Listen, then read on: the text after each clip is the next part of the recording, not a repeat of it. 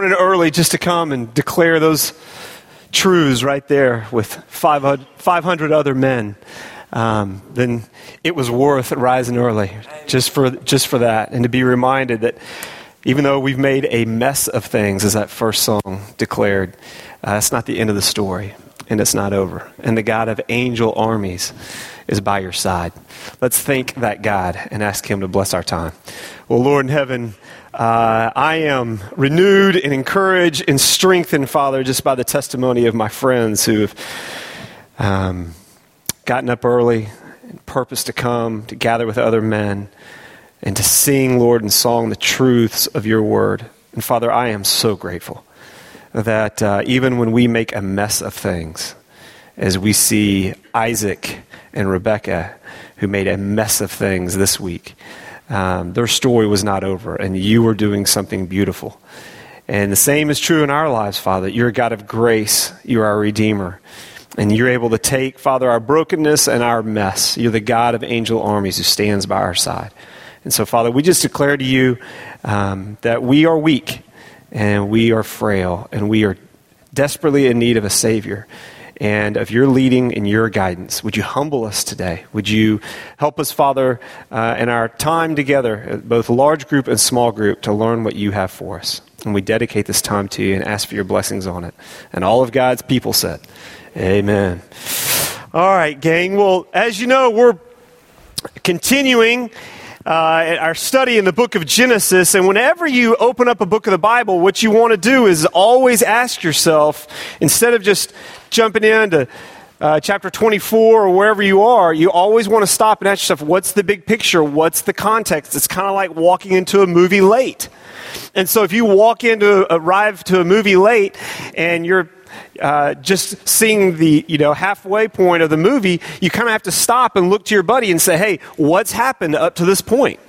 And so what I always want to do is, is I want to give you a framework so that when you think through Genesis, you're able to go, okay, I know the big picture here. It's just like when you know a house is being built. There's a foundation and then there's a framework.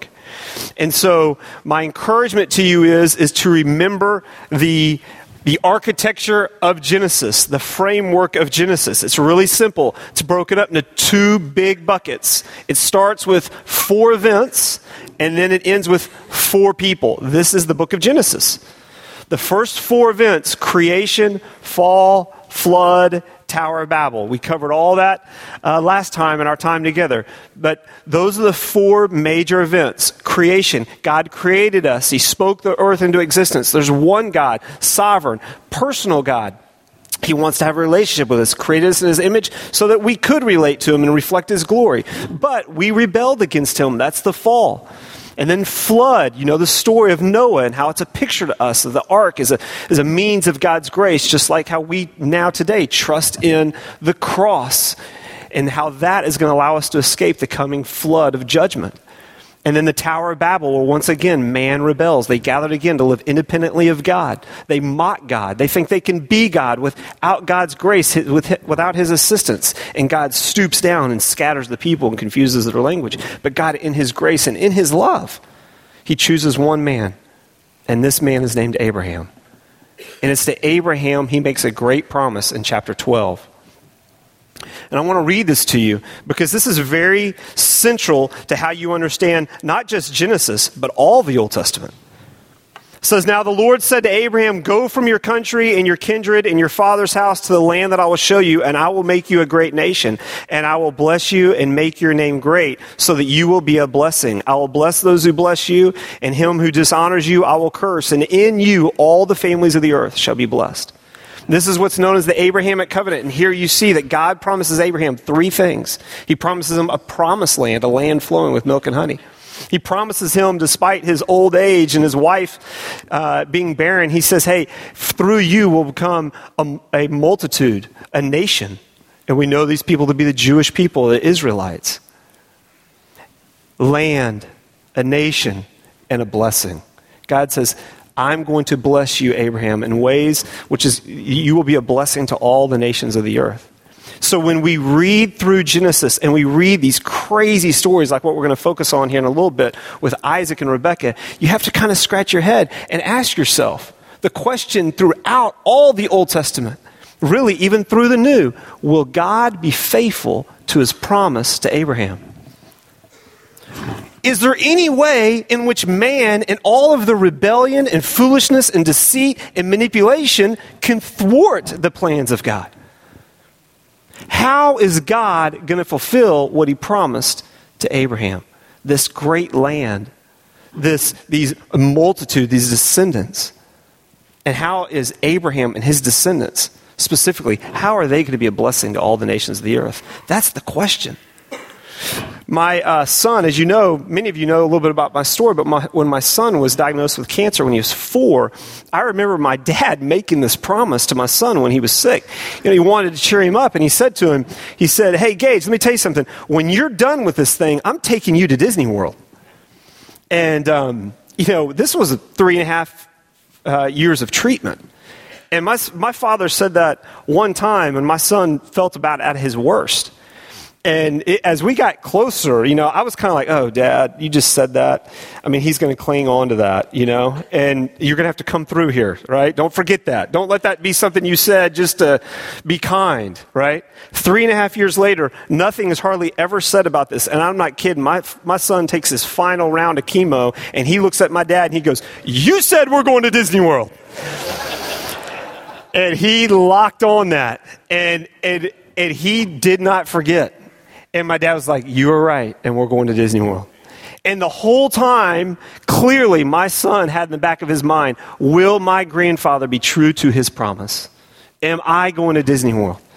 And when you're reading through this, this promise to Abraham and all the tension up and down through Scripture, when you get to Exodus, when God's people are in bondage in a whole nother foreign land, and they're being held in captivity, you're sitting there going, how's God going to fulfill his promise to Abraham? They're, these people are in the wrong land, and they're being held captive. When they're wandering in the desert, in the book of Numbers, you're going, is God going to be faithful to his promise to Abraham? When uh, they enter into the promised land, and they're unfaithful to God, and there's a series of judges, and everyone does what is right in his own eyes, will God be faithful to his promise to Abraham? How's he going to work this out?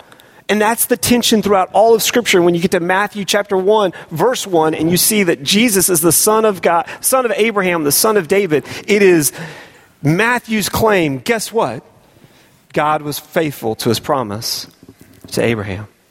So this is not just a, a chapter you can easily overlook. It is foundational to our understanding of Genesis and the rest of Scripture. And so what you did the, over um, over the week was you looked at chapters twenty-four through twenty-seven primarily. And chapter twenty-four, just by way of review, I titled this A Bride for Isaac. In twenty-five, I titled this Two Nations in One Womb. Because it's here, and this is important, in chapter twenty-five, my key verse is verse twenty-three. Because now listen to this, in twenty-five verse twenty-three, the Lord comes to Isaac and Rebekah and says, "Hey, two nations are in your womb, and two peoples from within you shall be divided. The one shall be stronger than the other. The older shall serve the younger." God declared this. Abraham has a son. His son is Isaac. Isaac is married to Rebekah. Rebekah and Isaac are going to have twins, Jacob and Esau. And God declares from the very beginning, before they're ever even born, guess what? Esau's the older, but he will be subject to Jacob. Okay? God clearly declares right here, this is what's going to happen. Two nations, one womb. And then we talked last week a little bit about that whole idea of birthright and how the one, uh, the older, is supposed to have double the inheritance. But Esau was given to his passions and was seeking immediate gratification and was willing to surrender his birthright. And Jacob, the little conniver that he is, right, is willing to manipulate the situation and exploit his brother and trick him, right, and take from him. And we're going to see that theme continue. Don't worry, guys. We're going to get to see Jacob have his, his due here in a little while.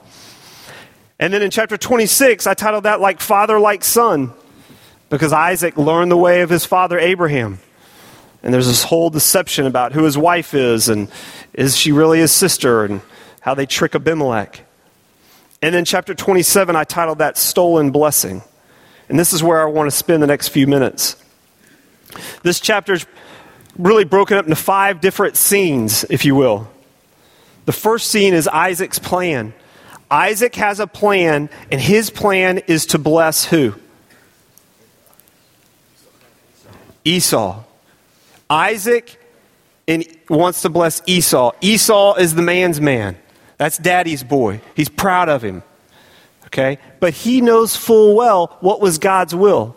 Who was going to receive the blessing? Where was this promise to Abraham? Who, through whom was this promise going to run? Jacob. But Isaac wants to take matters into his own hands. He maybe is struggling with the fairness of God. And so what he does is he goes, hey, I know what God promised, but let me tell you something. This is going to be the boy I bless. Rebekah, Rebekah, on the other hand, overhears Isaac's plan to bless Esau. And she goes, no, no, no, no, no. Because she's got a mama's boy, and that is Jacob, okay? And she says, hey, look, we're going to trick your father. And she comes up with an elaborate plan, as you guys read, it, that because uh, Jacob was smooth, but Esau was hairy. She says, hey, listen, I'm going to go and prepare this, this meal for you. You don't even have to go get that together. And then I'm going to give you these, these animal skins, and you're going to go in because you're just, your father's blind, right, and dull in his senses. You're going to go in there, and you're going to pretend to be your brother, and then he's going to bless you. And then we see that that is exactly what happens, that Jacob deceives Isaac, his father, so that then he receives the blessing. He steals the blessing. And then Isaac and Esau discover what's happened, that they've been deceived. And you've got Esau who's, who threatens to take Jacob's life, and Rebekah who goes, hey, you've got to run. And this is a mess of a family, is it not? I mean, this is a mess. Because of manipulation and deceit and favoritism and mistrust, talk about dysfunction. And as a result of that, we don't have any evidence. Little Rebekah here trying to protect and care for her little boy, we don't have any evidence they ever even see each other again. And so there's grave consequences to their manipulation and their deceit. You know, uh, a couple of takeaways from this story as I think about it, I thought, you know, on one hand, this story demonstrates that nothing can thwart the will of God. In his sovereignty, he's able to providentially accomplish his will despite the deceptive schemes of man. You see that? Despite all the, the manipulation, despite Isaac sitting there going, okay, I know who I'm going to bless. It's going to be um, it's going to be Esau. And then you've got the, the deception of Rebekah and Jacob. And despite all that, God in his sovereignty is able to accomplish his will. And then on the other hand, when you look at the story, I think one of the ta- takeaways is, is it demonstrates the terrible consequences of favoritism, deceit, manipulation, and selfish ambition. There's consequences when we are conniving and dishonest, and there's broken relationships here. I want to show you something. This is early in the morning, but you guys are smart. Now, I'm just telling you, pick a, don't pick four thousand, okay, or four thousand one hundred twenty-eight, okay? You're just going to make it hard for yourself. All right, I want you to choose any number. For some of you guys out there that went to Baylor, like me, just choose between one and ten, all right? Not real strong in math for me. All right, some of you Stanford grads out there that I see, you know, you choose four thousand one hundred twenty-three. But choose any number. Now I want you to double it. You got it? All right. So first of all, pick any. I want you, Adam, what was your first number? Seven. Seven. All right. Let's look at Jeff. What was your first number? twenty-two. Kurt, what's your number? All right. So everybody's got a number, right? All these different numbers. Now I want you to double it. Now I want you to add to it. Add ten to it, rather. You got your number? This is complex math, boys. Now half the number. You with me? You awake? Then subtract your first number. All right, you ready? If you guys can add and subtract, your final number, all of you, is five. Isn't it? It's five. Some of you are going, no, hold on, I didn't get five. Well, you can't add.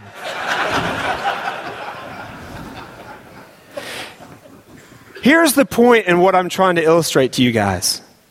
We bring a, we make a mess of things. We don't bring unity. We bring strife. We bring disagreement. We, we bring all sorts of different numbers and factors and agendas. Okay? And God is able to take all of that mess, Isaac and Jacob and Esau and Rebekah and all their messy affair, and he's able to accomplish his perfect will. The number is going to be five. The blessing is going to go through the son, Jacob, and God's going to accomplish his perfect will. Now, some of you are still sitting there going, what? How'd that happen? Five? Just focus. Don't let the illustration take away from the point which I'm trying to help you understand. Each of us bring a mess into our relationships. But God is able, through that mess, to bring about his perfect will for your good and for his glory. Do you see that? You have the freedom to choose. You choose eleven, you choose seven, you choose whatever. But in the midst of all that, God's sovereign and good, and he goes, hey, guess what, guys? The number's five. Hey, guess what? Nothing is going to thwart my plan to bless Abraham. And one day, despite all the ups and downs of Israel and all the chaos that comes through uh, Israel's history, Jesus is going to be born. And because of his birth and his life and his death and his resurrection, gang, God can accomplish his perfect and good will in our lives. And we can have peace with God. Here are a few discussion questions, you guys, just to kick around during your time together, and we're going to close. The first one's this. What does this story teach us about God? And we have this written down for you, so you can just grab it on your way out. What does this story teach us about God? What encouragement do you find in seeing how God is able to accomplish his will despite the deceptive schemes of man? I read this story and I go, man, what a mess. But I'm encouraged the fact that despite all the mess and the conniving and the schemes of, of man and their sin, God's still sovereign. That encourages me. What encouragement do you find? The second one is both Isaac and Rebekah failed to trust in the Lord's plan. You have Isaac failed to trust in the fairness of God's plan. He knows God's will, but yet he's still holding on and goes, no, I'm going to bless the boy that I want to bless, and that's Esau. And then I think you have Rebekah who failed to trust in the timing and the sovereignty of God's plan. Rebekah's like, whoa! And so she rela- she relates to manipulation. She already heard God is going to bless Jacob. But she's like, oh no, now I need to take matters into my own hands. You ever struggle with God's will and his timing and his plan? In what ways are you struggling to trust him today, and how are you tempted to take matters in your own hands? And the next question is, favoritism, manipulation, and deceit marked Isaac and Rebekah's home. And what lessons are we to learn from their example? And how's their story warning to us? There's a lot here for you to jump into. You got several chapters. I'd encourage you to take a look at them, wrestle with them, right, as a group. I'm going to spend most of my time, as you can see, in chapter twenty-seven, because I think there, there's just the heart of what's going on here. So let me pray for you, and then I'm going to let you break. Well, Father in heaven, I want to thank you that you're the God of angel armies, that you never leave our side, and that, Father, you could take from our mess, you can create, Lord, um, and just a message of, of grace and hope. And Lord, I pray that you'd encourage my friends today as they gather together and talk about how they're wrestling with just the reality of, of your will and the mess they've made. And sometimes it's difficult trusting you. And and uh, and Lord, I just pray that you'd show us where uh, we fall short. And help us, Father, just through the encouragement of our friends and the truth of your word, Lord, be strengthened today that we could be your men. And we ask these things in Christ's name. Amen.